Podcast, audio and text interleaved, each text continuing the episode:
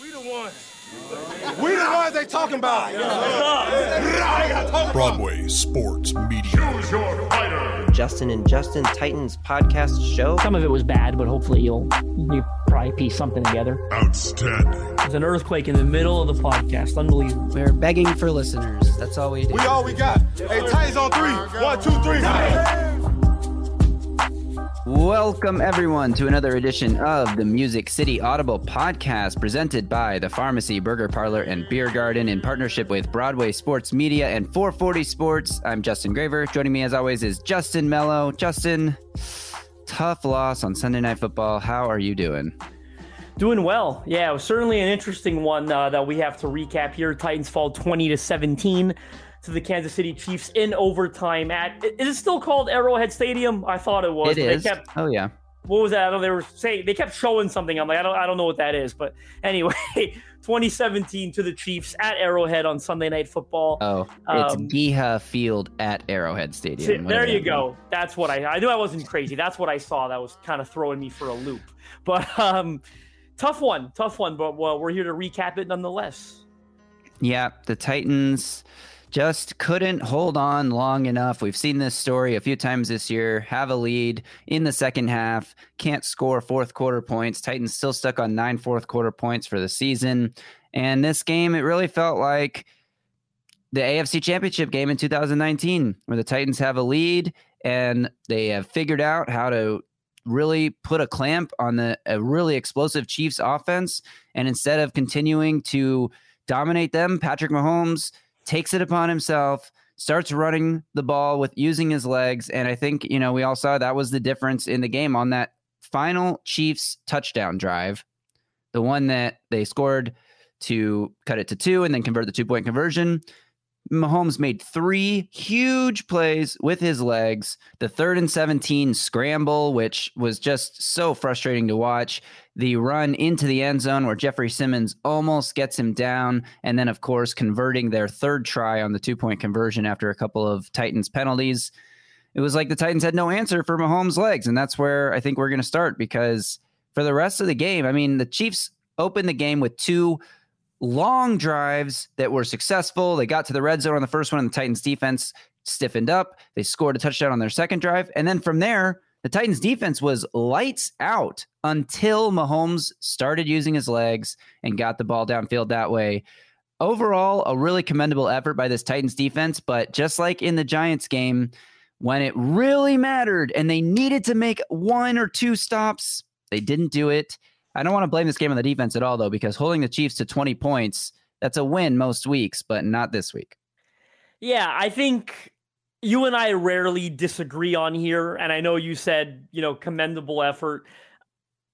I still think I'm going to disagree with you big time here to mention the Titans defense at all because let me give you a stat. The Titans defense was on the field for 100 snaps in this game. It's almost unheard of. Like, I don't remember the last time I saw a defense on the field for 100 plays. Every week it's like somewhere between 55 to 70, I think is probably roughly a safe estimation. 100 snaps against the Kansas City Chiefs, Patrick Mahomes, and you hold them to 20 points in a game that went to overtime. This wasn't just a commendable effort by the Titans defense. This is one of the best efforts I think I've ever seen by the Titans defense. And I, and I know, look, you've had shutouts, you've held team to three points, 10 points, you held them to three points last year. This was an unbelievable defensive performance. You were getting nothing, and I mean nothing from your offense in the second half.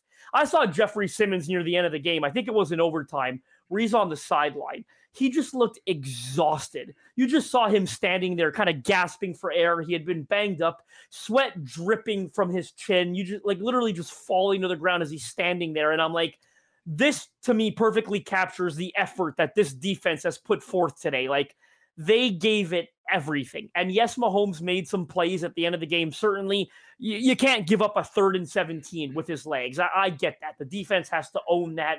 You got to make a stop there when necessary. You got to be aware of what he had kind of already been doing, right? He was growing into the game using his legs. You got to be aware of that and, and, and stop that. But outside of that, I mean, how many chances did this offense have to put the game away? Like you had this eight point lead, and at least for me, you just felt it. Like, you know what? It's still a one possession game. You've got like just go get a field goal. Like they had times where they got the ball in good field position on their own 30, their own 35, their own 40, whatever. Go get a field goal. Go make it an 11 point game in the fourth quarter. And this is probably game over the way this defense is playing. So for me, this is 100% on the offense and, an, and their epic failure in the second half to do anything of note. Yeah, the Titans had nine consecutive drives where they failed to get a first down to end the game. And that excludes the end of half kneel down. So, really, 10 drives where they failed to get a first down, but that one they didn't even try to. So, nine drives in a row, they didn't get a first down. The only reason they got the second half field goal was because of Roger McCreary's interception, setting them up already in field goal range and watching this game and we were chatting about it during the game and I I said there's no way the Titans win this game without forcing another turnover because the offense was so stuck in the mud. And I think you have to give like you said a ton of credit to the Titans defense. One of the reasons they were out there for so long is because they did allow lots of long drives that were you know, there's so many plays because the Chiefs weren't picking up huge chunks, which is again a credit to the defense. And that was the game plan. I think we talked about it going in, how that would probably be the game plan is force them to, you know, beat you underneath instead of letting them beat you over the top and make them go long drives without making mistakes. And the Chiefs are able to do it on three drives where they ended up with points. And the rest of the game, the defensive line was getting pressure on Mahomes. They showed a stat during the game. The Titans have been getting pressure at the second highest rate in the league, according to the next gen stats numbers. And this defensive line continues to show that they are an elite force, even without Harold Landry, even with Bud Dupree leaving this game in the second half. They're still getting pressure on Mahomes, still tackling him in the backfield, forcing sacks. But yes, they couldn't close it out. But yes, I agree. I mean, the offense. Let's talk about how. Let's talk about the failures of the offense, and then we'll look at some encouraging bright spots before we head in to a little bit of a like. A, we'll look at the AFC South updates and a, a brief playoff picture update at the end of this episode. But failures of the offense. I want to start with the because like it's always hard to say was it coaching, is it players, is it the players on the field, is it their inability to execute, are they just not good enough? It's everything in this game. The, wide receivers are not good enough. The offensive line is not good enough. They were not executing plays that were called for them to be potentially executed, even though they're not good enough. And the coaching staff did not put them all in the best situation to succeed most of the game. And I really want to talk about Derrick Henry's lack of usage in the second half because Henry finished this game. I mean, he was ripping off chunks 10 yards a carry in the first half. He finished the game with 17 carries for 115 yards and two touchdowns, including two long runs, which, by the way, can we just briefly say Derrick Henry scores on those runs prior to his foot injury? Those are Derrick Henry touchdowns and he got caught from behind twice in this game where it just looks like this is age 28 and up. Derrick Henry, he's going to break long runs, but he's not going to score them. Anyway, I'll let you comment that, comment on that in a second. But the lack of giving him the ball, even when I get it, like you need to go score quickly, you don't have time to just like hand it off to Derrick Henry. But him being on the sidelines, I don't know if he's dealing with some kind of injury. We have boots on the ground reporter Robert Greenlaw was at the game, said Henry went into the blue medical tent a couple of times, but then he's standing on the sideline holding his helmet. Like he looked like he was ready to go back in the game. He did play a little bit in the second half, so I don't really want to credit it to some kind of injury.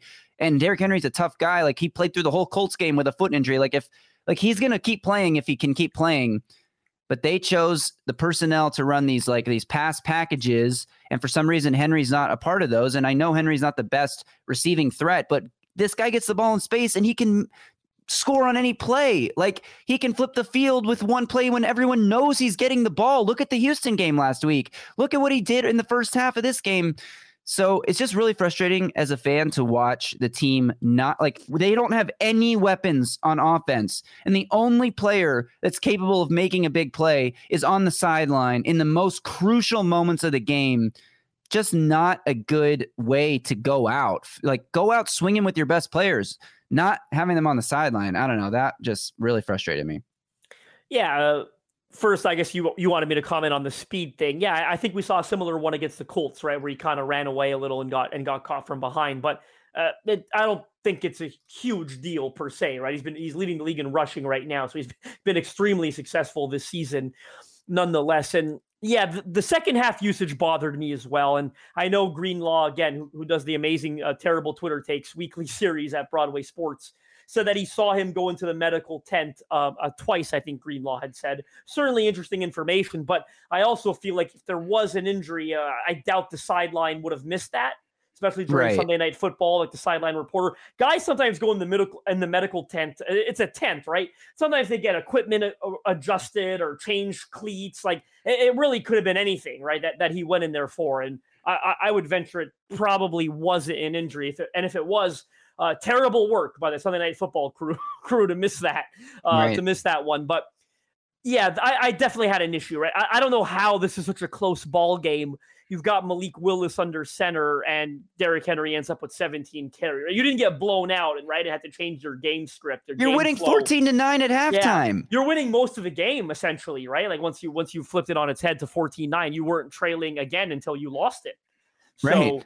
Doesn't make a lot of sense to me. I, I will say, other than that, I'm not too nitpicky this week on the coaching staff. Like I don't I don't have a ton of play calls that I despised. Interestingly enough, I will say, and, and Titans fans may not agree with me, but it's, it's a little ironic. At times, I felt they weren't conservative enough, and we're usually here slamming them for being too conservative. But like there was a couple of bold downfield uh, deep shots on even second and ten where I was like, given the situation, the total lack of success you've had passing the ball this week and last week, like I'm running Derrick Henry again on second and ten. See if I can get myself in third and five or shorter.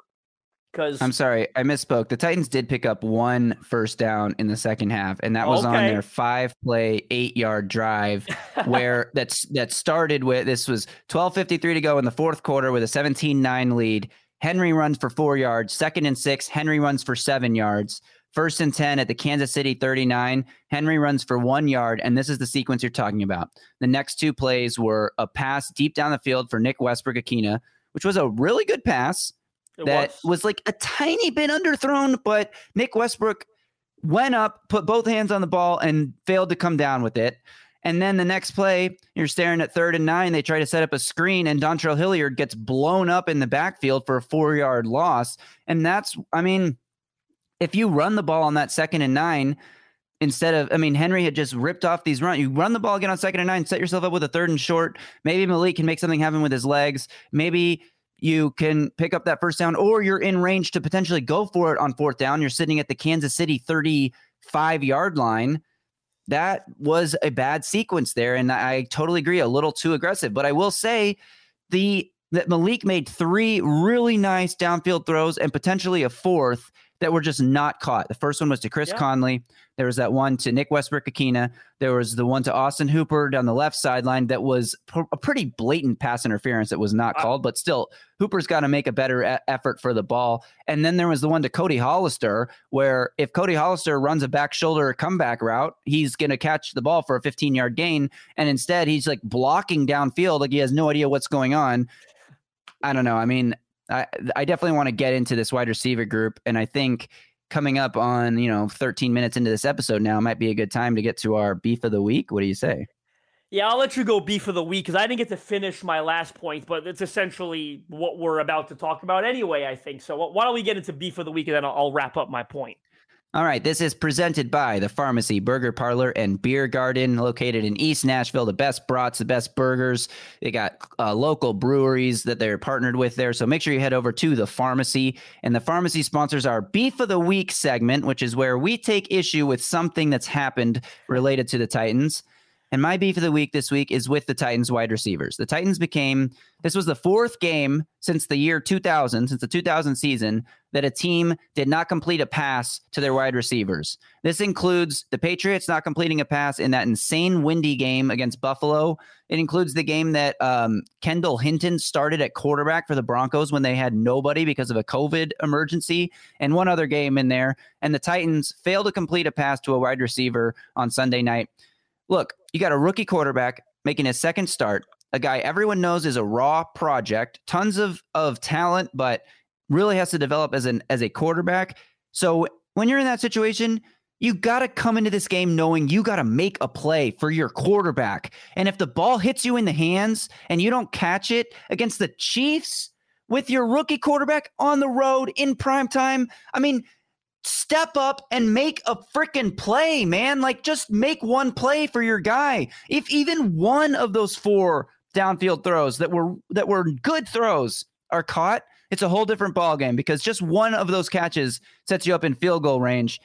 It's just so frustrating to know that, and yeah, Treylon Burks and Kyle Phillips are on IR, and they would be huge additions to this wide receiver room as it currently stands. But Robert Woods was billed as a guy who could be reliable, get where he's supposed to be, get open, and make the catch, even if he's not going to be super dynamic. Uh, Nick Westbrook was a guy that, you know, last year he had a decent season, undrafted free, uh, former undrafted free agent. Like you don't expect too much from him, but at least like do something, make a play at some point when the ball's thrown your way. And I know this receiver room is like probably the worst group of, of receivers in the NFL that were fielded on Sunday night. You know, you had Treylon Burks and, and Kyle Phillips in there. Maybe it's not the worst group, but we don't have those guys right now on the field. Titans relying on two rookies to like not be the worst receiving group in the NFL is a pretty bleak place to be. So my beef of the week is with the receivers who failed to help out their rookie quarterback, who failed to make a play when it was, you know, just the only hope the Titans had was one of these guys comes down with a ball and they can't do it. Ah, I just Really wish the Titans had one of these. Like, there's so many young stud receivers around the league. Like, I look at a, a guy, just a random example, a guy like, you know, AJ Brown with, with the Eagles and what he's doing and how cool it would be if the Titans had a player like that. Really good player. Really good football player. Uh, um, no, I think that does it for beef of the week. I'm not going to give you a different one because I, I think that's totally fair. Um, the point I was trying to wrap up essentially gets into this here you're begging someone to make a play, you said, right? It was someone go make a play. They don't have anyone that can, it's that simple. And the point I was making where I was saying I'm not going to be overly nitpicky on the coaching staff because yeah, again, there were a couple of play calls that I thought were surprisingly overly aggressive that I wouldn't have called, and I would have ran Derrick Henry more as we talked about his total carry number. They don't have receivers to make a play, right? like I yeah. just said. And uh, speaking of Nick Westbrook, we haven't talked enough in general this fan base like what the heck has happened to nick westbrook like not that i think he's some world beater by any stretch of the imagination but he had 38 catches last year 476 yards you know what he has this year he's caught three I mean... balls he's got three catches for 33 yards on eight targets like the wide receiver group is worse this year than last year He's yeah. in a he's in a lot. I know they had a lot of injuries last year, and at times it looked very similar, right? In all honesty, when they were rolling out Dez Fitzpatrick and Cody Hollister last season, but he's supposed to be in a bigger role this year, right? He's got three catches. Like, I don't I don't know what to make of that. Essentially, yeah. like it's just they they don't have anyone that can make a play. So that's why ultimately my issue isn't with the coaching staff, and people are going to keep complaining about Todd Downing. And yes, again, I think you can get a little bit nitpicky here and there, like I have. I, I talked about Henry, talked about aggressive play calls, yada yada. But my issues with the talent, they don't have talent. Like this is what you get when you don't have talent. Like yeah, you'd like to see Chris Conley make that catch near the sideline, but Chris Conley isn't a good enough NFL receiver to consistently make that catch down the sideline. That's, That's why, why he was available for right, the exactly. practice squad that Nick Westbrook's got three catches this year. That's why he doesn't make that catch. Yeah. This is this is the scenario they've put themselves in based on how they've built this receiver room. Yeah, it's so true. And then uh, one thing I really want to talk about here with the playmakers you have available to you is, you know, a lot of Twitter chatter about the uh, Geoff Swaim screen setup that resulted in Malik Willis taking a sack with very little time remaining in the game on the Titans' last ditch effort to go get a tying field goal or game winning touchdown. And uh, Geoff Swaim holds his block for like five seconds on a designed screen for him. Like, what are you doing, Geoff Swaim? And I, I'm going to say that this play could have worked. It definitely yeah. could have worked. It if Malik Willis, Malik. if Malik stands in there just a little bit longer and waits for Swaim to come available, he's going to have a guy bearing down on him. But, you know, we saw Ryan Tannehill throw that awesome screen touchdown to Dontrell Hilliard a few weeks ago where he had three guys bearing down on him. It could have looked like that if Malik stays in there a little longer and, and gives it to Swaim and the blocking was set up, that that could have been a successful play. I'll agree with that. But when you're relying on a screen to Jeff Swaim to be your successful play, eh, I mean, this isn't like first quarter, second quarter, like let's move the ball a little bit and catch the defense off guard. This is like clutch crunch time. If you don't convert this, you lose the game and you're calling a screen to Geoff Swaim. Like that's not necessarily an indictment on the coaching staff because again, the play could have worked. It's more an indictment on the available players you have to you. But failing to get Henry involved in the passing game at all is another example here. I'd way rather that have been a screen to Henry or a fake screen to Henry, screen to somebody else on the other side of the field. Like, even if Henry is injured, and that's all speculation, even if the entire defense is going to focus all their attention on Derrick Henry because they know he's the only playmaker,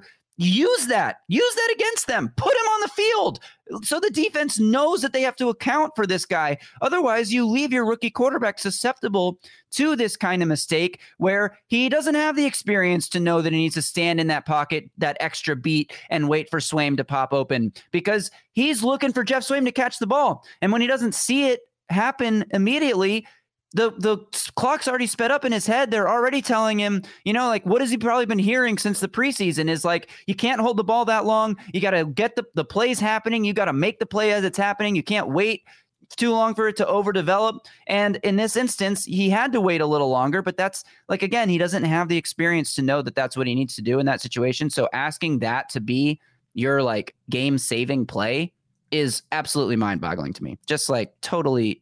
And again, ultimately it's on Malik Willis. If Ryan Tannehill is running that play, it, it'll it would have worked. And the Titans win this game if Ryan Tannehill's at quarterback, as well as Malik Yep. played in some moments. There were too many moments that you can say if Ryan Tannehill was still a quarterback for this team or was healthy enough. I mean, obviously he's still the quarterback. If he was healthy enough to be the quarterback in this game, they probably win. But I just like I don't know. It's so frustrating because you look at this game and there's so many little moments like that where if one little thing goes different, if they don't call uh, defensive contact on Josh Kalu on a play where he literally has his entire helmet ripped off, the game is has a different outcome. Like there's so many little moments that the game could have had a different outcome. But anyway, put Derrick Henry on the field. Even if you're going to run a screen to Geoff Swaim, put Derrick Henry on the field so the defense has to be like, okay, we know where Derrick Henry is. All 11 eyes are going to be on him.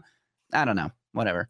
I, I I thought it bothered me that they didn't call a single screen to Henry during this He game. had zero I- targets. Yeah, I thought that. I mean, he's had some success in the passing game this year, right? He, Right. Was it last week against Houston? Was it? He took a screen and he stiff armed two defenders and he it took it for at least a 15, 20 yard gain or so. So I was disappointed they didn't call a screen to Henry. But again, nitpicking. I thought the Swaim play should have worked. I thought that was on Malik for not throwing it. You know, and he, don't throw it. Dirt it at his feet if you don't want to throw it because yeah, he ended up losing 13 yards on the sack, made it third and 21. That was game over right there, right? It was curtains. So I don't want to get into the, but I think Titans fans are going to blow out of proportion how good Malik played in this game. In all honesty, like I don't want to, I agree. yeah, because I, I he, it was better.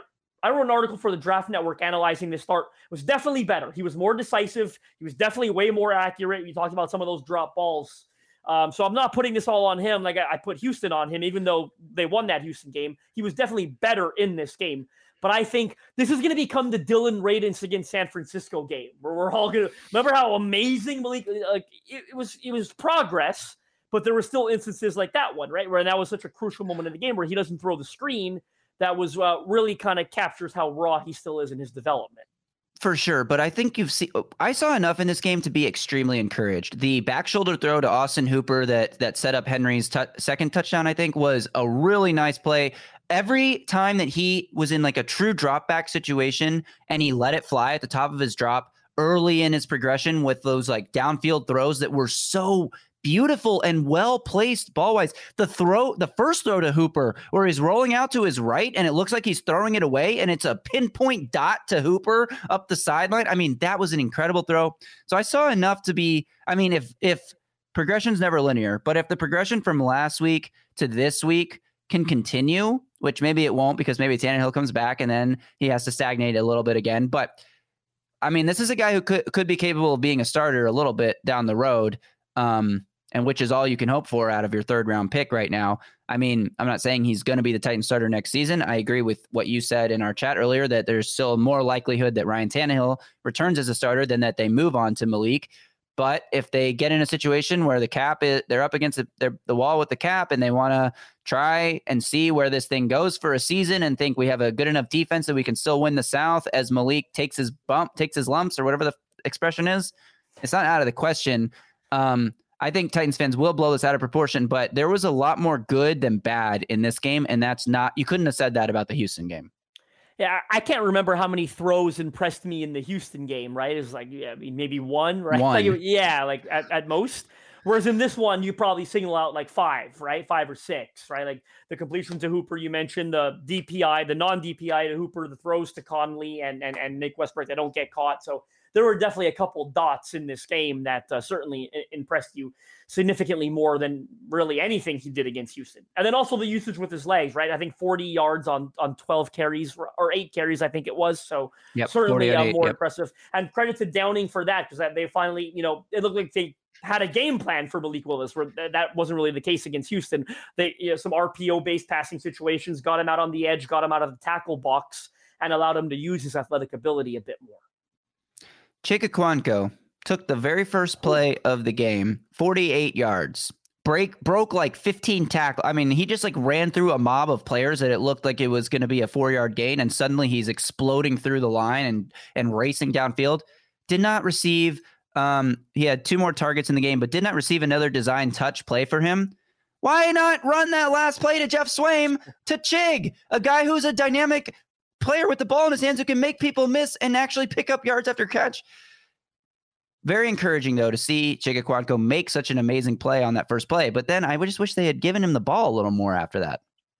Yeah, I think uh, I want to shout out the rookie class in general. Uh, I'm going to take that opportunity because again, Chig made that play. Nicholas Petit Frere continues to you know give you passable play at right tackle. Roger McCreary first career interception right uh, on Sunday night, which was a great heads up play on a sort of a Travis Kelce drop slash you know fumble opportunity sort of thing where he kind of scoops it out of thin air, which again was a really nice heads up play, great hands eye coordination.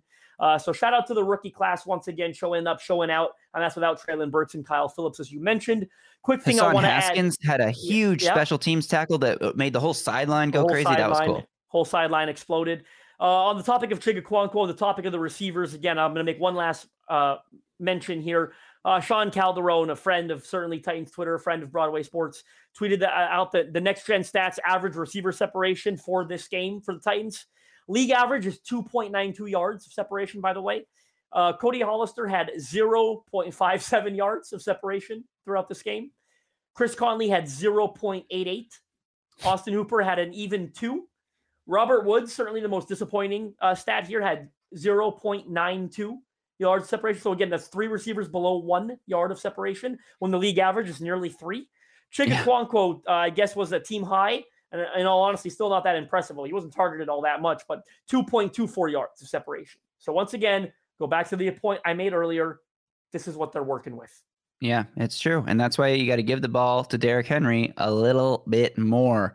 Um, how about Mario Edwards Jr., though? I mean, this is a guy that has been in the league a little bit with the Raiders and some other, a couple other teams, maybe. Um, coming out of nowhere, I feel like, to to make plays when Bud Dupree went out of this game. Although I will say those Patrick Mahomes scrambles likely don't happen if Bud Dupree is on is still in the game to set the edge. Yeah, he was playing And- them a lot better. He was playing them a lot better earlier in the game. Yeah, I mean, so you hope that his hip's okay. He was questionable coming into this game with an illness. He's been dealing with that hip all season. I feel like a broken record here, Graver. What do I do every week? I come on this show and I talk about Mario Edwards Jr., Andrew Adams, Dylan Cole, Demarcus Walker, who I believe had a sack in this game, and so did Edwards. Or I think they both had sacks. in They this bet game. they each had a sack, and Autry had two. The Titans just keep getting defensive contributions again. I'm, you could just play this clip from last week. It's astounding. I and I thought like as much as I've praised Edwards Jr. and Demarcus Walker, this was arguably the best game they've both played in a Titans uniform.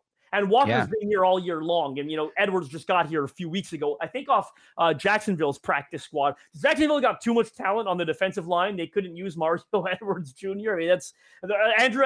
The Steelers got the worst secondary in the NFL, one of, in my opinion. They couldn't use Andrew Adams in the secondary. That's that's where he came from, by the way. So something about this coaching staff, something about this scheme, something about this defense that just puts guys in positions to win. And honestly, this is kind of an, a further indictment on Caleb Farley, I think, because you have guys picking up off the street. I'm serious. I mean, this is a, know, like you're right. Yeah. like if you can insert random player X from some team's practice squad and get a, a solid performance out of them, and if Caleb Farley's on the field, the other team is at risk of scoring a touchdown over his head at any given moment. That's not good. And like I think that this coaching staff in general does a great job developing players on the defensive side of the ball. We've seen tons of players on defense improve throughout their time with the Titans, even if it's a short time. And we continue to see Caleb Farley. I mean, he, he didn't play a defensive snap in this game because if he did, you're liable to see Mecole Hardman run into the end zone with him falling down on his face behind him. So things aren't looking great for Caleb Farley right now, especially this season. And I don't know if we'll see him again this year unless uh, injuries strike uh, a huge number of secondary players. Can we quickly talk about the Chiefs running back production in this game? Clyde Edwards Helaire, four carries for five yards. Isaiah Pacheco, five carries for five yards. Jerick McKinnon, three carries for four yards. And Michael Burton, the fullback, one carry for zero yards on that. What was that, the third and one or the that led to the fourth and inches, I think this Titans front forced the Chiefs to throw the ball. I mean, Mahomes threw it 68 times. That's too shy of the record for attempts in a game. Chief, Mahomes put up 446 passing yards on his own. Chiefs put up 499 yards and only scored 20 points. Again, this defense played out of their minds and they didn't make the key stop at the end, but I think there's a lot of, you know, I hate to be the guy that complains about officials. That call where Travis Kelce rips Josh Kalu's head off, unbelievably bad call on that same drive, there was at least three times that they could have called holding on the uh, on the Chiefs offensive line with the Titans pass rushers bearing down. Now I get it. You know, clutch situations, you don't want to put the game in the hands of the officials. You know, you want to let the players play. I'm really not complaining about those things, but I do think, you know, if this game was officiated slightly more strictly, like the way that it was in the first half, which was pretty strict, I felt felt like, and with like uh, there was like a holding penalty or a, a block in the back on the oh, Titans that was like, what even? Where, where do you even? On Cody Hollister. Sorry, I had to cut you because it sounded like I remembered it better than you did. Oh, it was the yeah. worst. Just awful. Like, like there's nothing. Like there's literally nothing there. Like I think Cody Hollister might breathe on the guy's back. And it yeah, happens. I, I know this doesn't really matter, but it happens on like the opposite side of the field where the, like the run plays already passed. Like it was that was terrible. I will say about the uh, the Kalu call on Kelce in the end zone. I'm not saying I disagree with you, but I did find it interesting that Mike Vrabel uh, spoke with the media on Monday, and he kind of agreed with the call. And we know Vrabel's well, not afraid to complain about. I mean, he'll send an email to the whole league, right? it was on ESPN a few well, weeks ago. Well, he even ago. said in that press conference, like the Twitter handle is at NFL officiating. If you want to take it up with them. yeah, but um, but he, he did say the defender's entitled to space, but he can't get the hands outside of him. Right. Yeah. So and he was talking like about how yeah, it felt like he didn't have a huge issue with the call. Agreed. And he was like, "This is how Travis Kelce plays. Travis Kelce is allowed to get away with that because that's what he's done for years." And it felt like he didn't necessarily like that that happens, but that he wasn't surprised that it was able to happen in this game. So anyway, you know, huge effort by the defense, and the offense cannot help them out at all in the second half. It was really cool to see Turron Davenport tweeted this Derrick Henry going around the locker room, shaking every defensive player's hands, thanking them for their effort. That's your team captain right there, and and he knows that the offense let let the uh, let the defense down in this one, but it wasn't his fault. I mean, Henry did everything he could. He just wasn't on the field for the key moments, and I harped on that enough, I think. But I can. It could have been a different game. Before we transition away I just want to add, I can I can talk about this defense the entire day. Like you right. talked about you talked about the the production or lack of production Kansas City got from the running game. It gives me a chance to shout out friend of the pod, Teair Tart, right? Like what Teair Tart did in that game and what did the uh, Dameon Pierce showered him with praise the week before against Houston. Teair Tart was excellent in this game. He had that one pass rush move. I think he hit. I think it was the center he hit with a quick inside swim move and just chased Mahomes down. I think forced the throwaway. Um, and this defense, they didn't have Amani Hooker on Sunday, right? They're going to get Elijah Molden back soon. Like Joshua Kalu played a lot of snaps because they essentially kept rolling with those three safety looks. That's worked for them lately, right? They essentially Adams was essentially in uh, in Hooker's role. Kalu came onto the field, although Kalu played in the slot some, I, I think, from what I from what I noticed on the broadcast.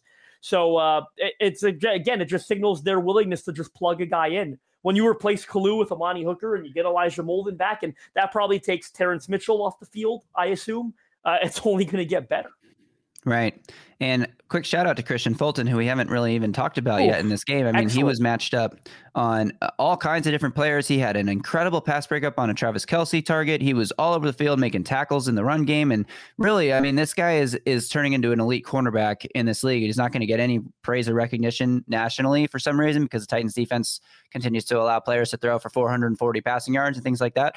But um, this guy is someone to build around and lock him up with a contract extension before he gets too expensive. I think as soon as you can, because uh, Kristian Fulton's really like everything we expected when the Titans drafted him, and we talked about it a lot on this podcast. We talked to Kristian Fulton on this podcast, and I mean, we talked about how he was one of the best cover corners we'd ever scouted individually between the two of us, and he is really proving to be that for this Titans defense. So just a, a quick shout out to him there. Do you want to move on and talk a little bit about the rest of the AFC South for a second? Yeah, I think uh, I'll shout out David Long quickly as well because I thought Long was terrific in this game. He, when I think of guys like Kristian Fulton and David Long, and I think of the Titans' defensive identity, a word that comes to mind is pesty, right? Like Yeah. they're like they're just they're annoying to play against, right? And and Fulton is playing with terrific confidence right now. Like the breaks he was getting on the ball, Chiefs fans were booing. Sorry, not pass interference. No, perfect just timing Good, good so defense. well executed. He's playing terrific brand of football right now. But yes, I do want to talk about what happened in the AFC South because I got a feeling Titans fans are going to enjoy this. So what you're talking about is obviously Jacksonville winning against the Raiders, right? That's what happened in the AFC. South. Over a Um, 17 point deficit. Third time this year the Raiders have blown a 17 point lead. It's unheard of. It's pretty bad. Um, the Titans currently sit five and three. You know, we all know their record. They're two games above the Colts, who are three, five, and one. Jaguars three and six, and Houston bringing up the rear, one, six, and one. So even with this loss, I do believe the Titans are still in extremely good position to win this division, especially because their only real competition right now. I give me the Jags at three and six are not out of it yet, but they don't seem like real competition. Their only real competition, the Indianapolis Colts, have fired head coach Frank Reich. And not only that, they have installed Jeff Saturday as the interim head coach. Nobody on Indianapolis's staff has ever called plays at the NFL level ever. So this will be a really interesting turn of events. Are the Colts trying to get CJ Stroud or Bryce Young or or Hendon Hook or one of these young quarterbacks that's expected to be pretty good and do the thing where they fall ass backward into another Peyton Manning, Andrew Luck type of quarterback? Is that the plan, or is Jim Irsay just off his rocker? What the heck's going on? It's probably a little bit of both. I got a lot of thoughts on this. I mean, first of all, life comes at you fast in the NFL. I say that a lot on this show, right? But look, they entered this season with a quarter, a coach quarterback tandem of Frank Reich and Matt Ryan.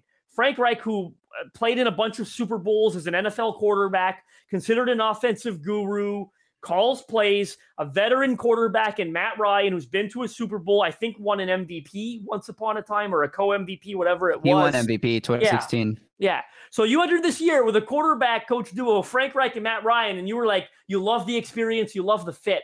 We're midway through the season. It's now Jeff Saturday and Sam Ehlinger, whatever, however you pronounce his name. Like it's like, oh my God, we've now got a coach that's never coached at the collegiate level or the NFL level. And we got a sophomore quarterback who's made two career starts, right? And was a, I mean, they did him no favors on Sunday, but Sam Ehlinger was sacked nine times. I think had like 60 net passing yards on like 50 dropbacks. It was he averaged 1.1 yard per dropback. When you when you when you uh, factor in the net yards, I think they lost like 40 or 60 yards on sacks, so they were sacked nine times. So like, oh my, and this decision to hire to to to hire Jeff Saturday. One fact I haven't seen thrown around enough, I thought was hilarious because everyone keeps mentioning how his only experience was coaching high school in Georgia. He last coached in 2020. He went three and seven with his high school football team in Georgia. It's not even like he's the greatest high school player. They went three and seven in last time he coached in high school. They bypassed Gus Bradley, the defensive coordinator, who was a head coach for four years in Jacksonville. I know he doesn't have a stunning record. He didn't have a stunning record in Jacksonville, but that was a terrible team. He's got good experience. He's one of the better defensive coordinators by reputation in the NFL, right? Like, and he's done a decent job with this Colts team. Like, I don't think their issue is they're awful defensively. It's their Right. offense, right? That's let them down all year long. They bypassed John Fox. Now, I will add this. Everyone keeps saying that. Well, they had John Fox on staff. I am not convinced John Fox would have taken it. We don't know what happened there. John Fox is so late into his coaching career. He's a senior defensive assistant for them. Like, I don't know that John Fox wants to return to that lifestyle and wants that workload. So, uh, e- ease up on guaranteeing that John Fox would have taken it. But Gus Bradley probably would have, right? Yeah. and it's it's it's an astounding decision, right? It re- like it, it came out of nowhere. Like the second they that they announced that, I said, "Oh my god, who's going to call plays?" Like, Yeah. th- and, and I, I thought of that immediately because I'm like, They fired the offensive coordinator a week ago. Yep. And he wasn't calling plays. Frank Reich was, but at least Marcus Brady probably could have called plays. So Yeah. now, and it's funny how this works. I tweeted this out and no one engaged with it. I don't blame them because no one cares. But I imagine it'll be quarterbacks coach Scott Milanovich. Why am I so familiar with Scott Milanovich? He was the head coach of the Toronto Argonauts here where I live in the CFL for like five Wow. seasons.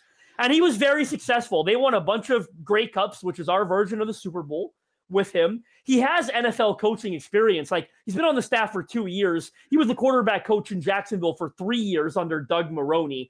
So he's never called plays at the NFL level. He's never been an NFL offensive coordinator, but he did call plays when he was here in Toronto with the Argos and won a bunch of Grey Cups. He was an offensive coordinator in NFL Europe for a while. He was an offensive coordinator in the CFL before he was a head coach here. So like he's got a lot of coaching experience. He's an offensive minded guy. I would assume he's going to be the one to call plays. And in all honesty, it, it, it it's going to sound like he's probably not as out of his element as we want to think he is. Like he he's done this thing before, right? So, but maybe Jeff Saturday will give it to Reggie Wayne. Maybe he won't give it to Scott Milanovich, right? Maybe he'll give it to his Reggie Wayne's the wide receiver coach. So I'm not kidding. It's a possibility. I know. I know. So it's And they like played together. yeah, so teammates. he should give it to Scott Milanovich, but who the hell knows what's going to happen here? I mean, this this thing. We're not just biased Titans fans. That that's an it's an epic disaster. And there's And no honestly- Andrew Luck in this draft class. I'm sorry, you're talking about getting the number one pick. This class, uh, it's honestly the more you study it, it's not as exciting as it was at the beginning of the season. CJ Stroud, I like him. He's had his struggles. He's a pocket quarterback that might have been born in the wrong era. Will Yeah. Levis, we saw what happened to him against Tennessee. The shine is worn off a lot. Hendon Hooker, I'm sorry, Vols fans. I don't see the NFL skill. There's, he's a fifth, sixth year senior, grad transfer. You saw what happened against Georgia. That's the type of defenses you're going to play in the NFL. I don't have a lot of faith in Hendon Hooker as an NFL prospect. In all honesty, I really don't. To me, he's a third, fourth round developmental pick. I know he might get thrown into the first ring fire. I don't think he. I don't. I don't think that's where it belongs right now.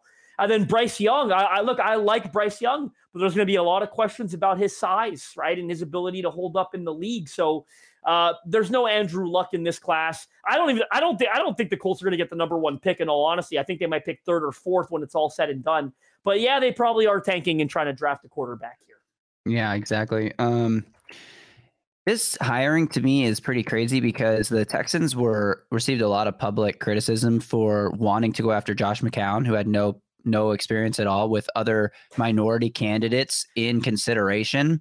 And this to me feels like a classic case of, you know, hiring the white guy that you know versus giving a minority candidate who is more qualified, who has way more experience, a chance. And you talk, you know, there's conversations that go on around the league when minority candidates are up for a potential uh, you know head coaching job or even a coordinator job and it's always there's a reference about how they they didn't necessarily have the experience and then that creates conversations about how they need to be given more opportunities at the lower level to work them, themselves up and get that experience but then you have a, a situation where you just hire jeff saturday who has no nfl coaching experience he's a consultant for the colts or has been this season not even on the co- actual coaching staff I don't He- even think he's consulted this season. I think he's done so in the past. like what what is this? This is like J- Jim Irsay, who has been receiving some, you know, I think warranted praise for calling out Dan Snyder for being a terrible owner and needing to sell the the Washington Commanders and everything that's happened with with that franchise. I think he needs to be under fire for this decision from a like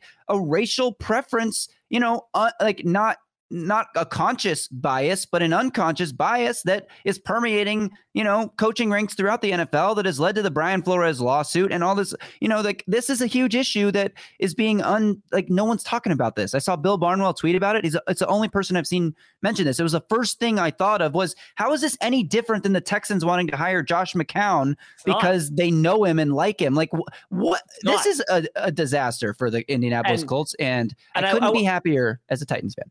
I will say this: I think they sh- probably should have given it to Gus Bradley because he's the he was the best candidate by far. But to your point on my uh, minorities receiving opportunities, if you wanted to hire an ex-popular player, you've got Reggie Wayne on staff. Like Right. Wayne, Wayne wouldn't have deserved it either, in all honesty, based on Agreed. his experience. But at least he's on staff right now and knows like mm. Jeff Saturday's going to show up. Have, he's never seen the playbook. Like He's an ESPN analyst. Yeah, like, what are we doing? at least Reggie Wayne is in that building every day and has worked with the offense. And li- like uh, my point is, Wayne could have been. You wanted to hire an ex-popular player. At least Reggie Wayne was already on staff, right? Yeah, and, exactly. And you mentioned you would have felt it was a fair opportunity for a minority, in, in certainly in this situation, uh, right? An opportunity uh, that that could have been deserved uh, here.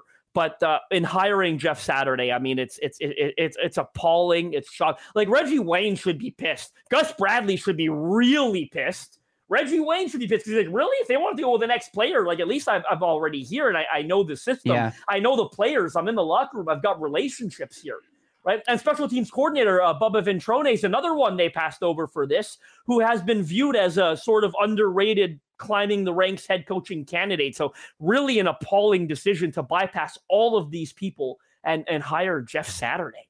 And according to the guys who cover the Colts, it's not just appalling to us on the outside. Like Yeah, uh, I can't remember if this was Keith, Zak Keefer or Stephen Holder who tweeted this, but one of the two said that everyone in the building was just as shocked to hear this news. And that adds to your point that Gus Bradley's probably like, "Wait, you did what?" Like he probably.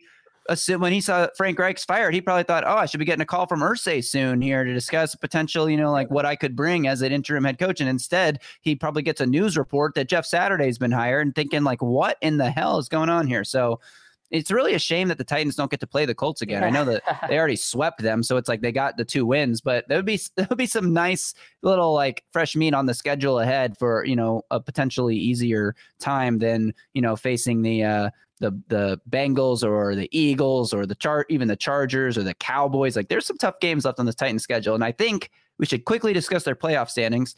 Titans now, after losing on Sunday night, hold the four seed if the playoffs started today. It's a little early to even really talk about it, but they would hold the four seed. Um, they they lose the tiebreaker to Baltimore, who's also five and three, playing on Monday night.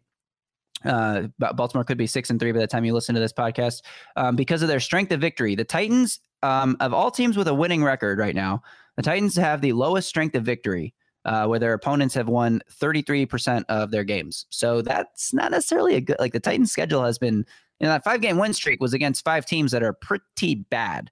Um, so does that bode well going forward? I don't know. Titans upcoming schedule, they got Denver um, this weekend, and then they have a Thursday night game with a very much struggling Green Bay Packers team that looks a lot less daunting than it did when the schedule came out. So I do think that that's a very winnable game for this team. Then they play the Bengals, who had a huge bounce back win this weekend against the Panthers. Then they go play Philly in Philly. AJ Brown revenge game. Uh, who was tweeting last night, by the way, none of these receivers are getting open or something. I mean, he was just trolling Titans fans on Twitter last night. Then they get Jacksonville. That's a very winnable game. Then the Chargers in LA. Chargers have been one of the most inconsistent teams this year. And then they close out the season with Houston, Dallas, which is a tough game, and finally Jacksonville, which, you know, I look at this Titan schedule coming up, and I think they could finish anywhere between 10 and 7 and 12 and 5, depending on how some of these tougher games go, you know, against teams like the Bengals and the Eagles, who are pretty good teams. And um, regardless, the Titans should end up with nothing less than the four seed because I truly don't see how they lose this division unless Ryan Tannehill just doesn't play again this year. Yeah, no, I agree. I think they're the four, they'll they'll probably be the third, the three or four seed at this point. Probably not going to catch Buffalo or Kansas City when it's all said and done. But that means you win the division. It means you get a home playoff game. Uh, you can't ask for much more. This schedule is pretty favorable, in all honesty, right? Like Denver, Green Bay, very winnable games. Twice against Jacksonville. Even the Chargers, Cincinnati should be really close games. I think uh, uh, Dallas is probably the toughest. Dallas and Philadelphia are the two toughest games they have left. You mentioned the strength of victory. Uh, you said five teams. I don't blame you, of course, but it's actually four teams, right? Because they swept the Colts. They got two Right, victories against right. the Colts. I had written a piece last week on the, the combined record of the teams they uh, they've beaten. I wrote a piece for Broadway called uh, "Chiefs Will Test Titans Legitimacy." And by the way, I would say the Titans passed that test with flying colors, despite the loss. Think they look very legit. Look like a team that can go to Arrowhead in January and win. In all honesty, right? Because they could If have Brian won. this- Tannehill's at quarterback, yeah, yeah. right. They could have won this one, right? So, um, uh, but the strength of victory, I don't know what it is now updated, but I think going into this game, it was something like 10, 18, and and two because you had the two ties with the Colts and Texans. But you beat the Colts uh, twice, you beat the Texans, you beat the Raiders, and you beat the Washington Commanders. Certainly not that impressive. So I'm not shocked to hear the strength of victory is what it is. Uh, but with that said, this team, in all honesty, is going to meet my expectations, and my expectations were slightly higher than than most na- people coming into the year, national media at least, that thought we were all going to be terrible, right? Right. I said this team, anything less than 10 wins is a disappointment, and I firmly believe that they will win 10 plus games. I do, I do too. There's five more games on the schedule that are wins, and there could be more. So that starts next week against the Denver Broncos, and we will be back later this week to preview that game. That'll do it for this rather long edition of the Music City Audible podcast, recapping Titans at Chiefs. We will be back later this week, as I just said. Thanks to the Pharmacy Burger Parlor and Beer Garden for this episode. Thanks to Broadway Sports Media and 440 Sports. Make sure you're checking out BroadwaySportsMedia.com, where you could sign up for an insider pass and become a Broadway insider today.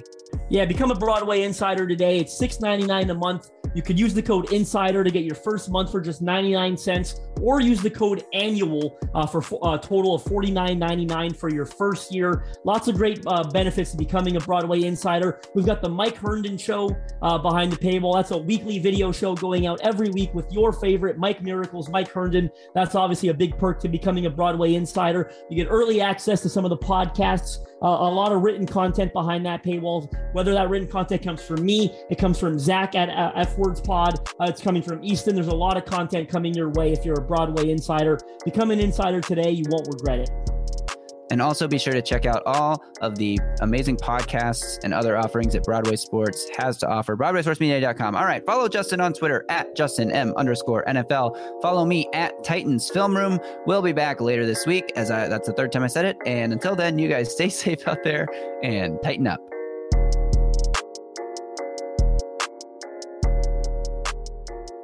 A Broadway sports media production.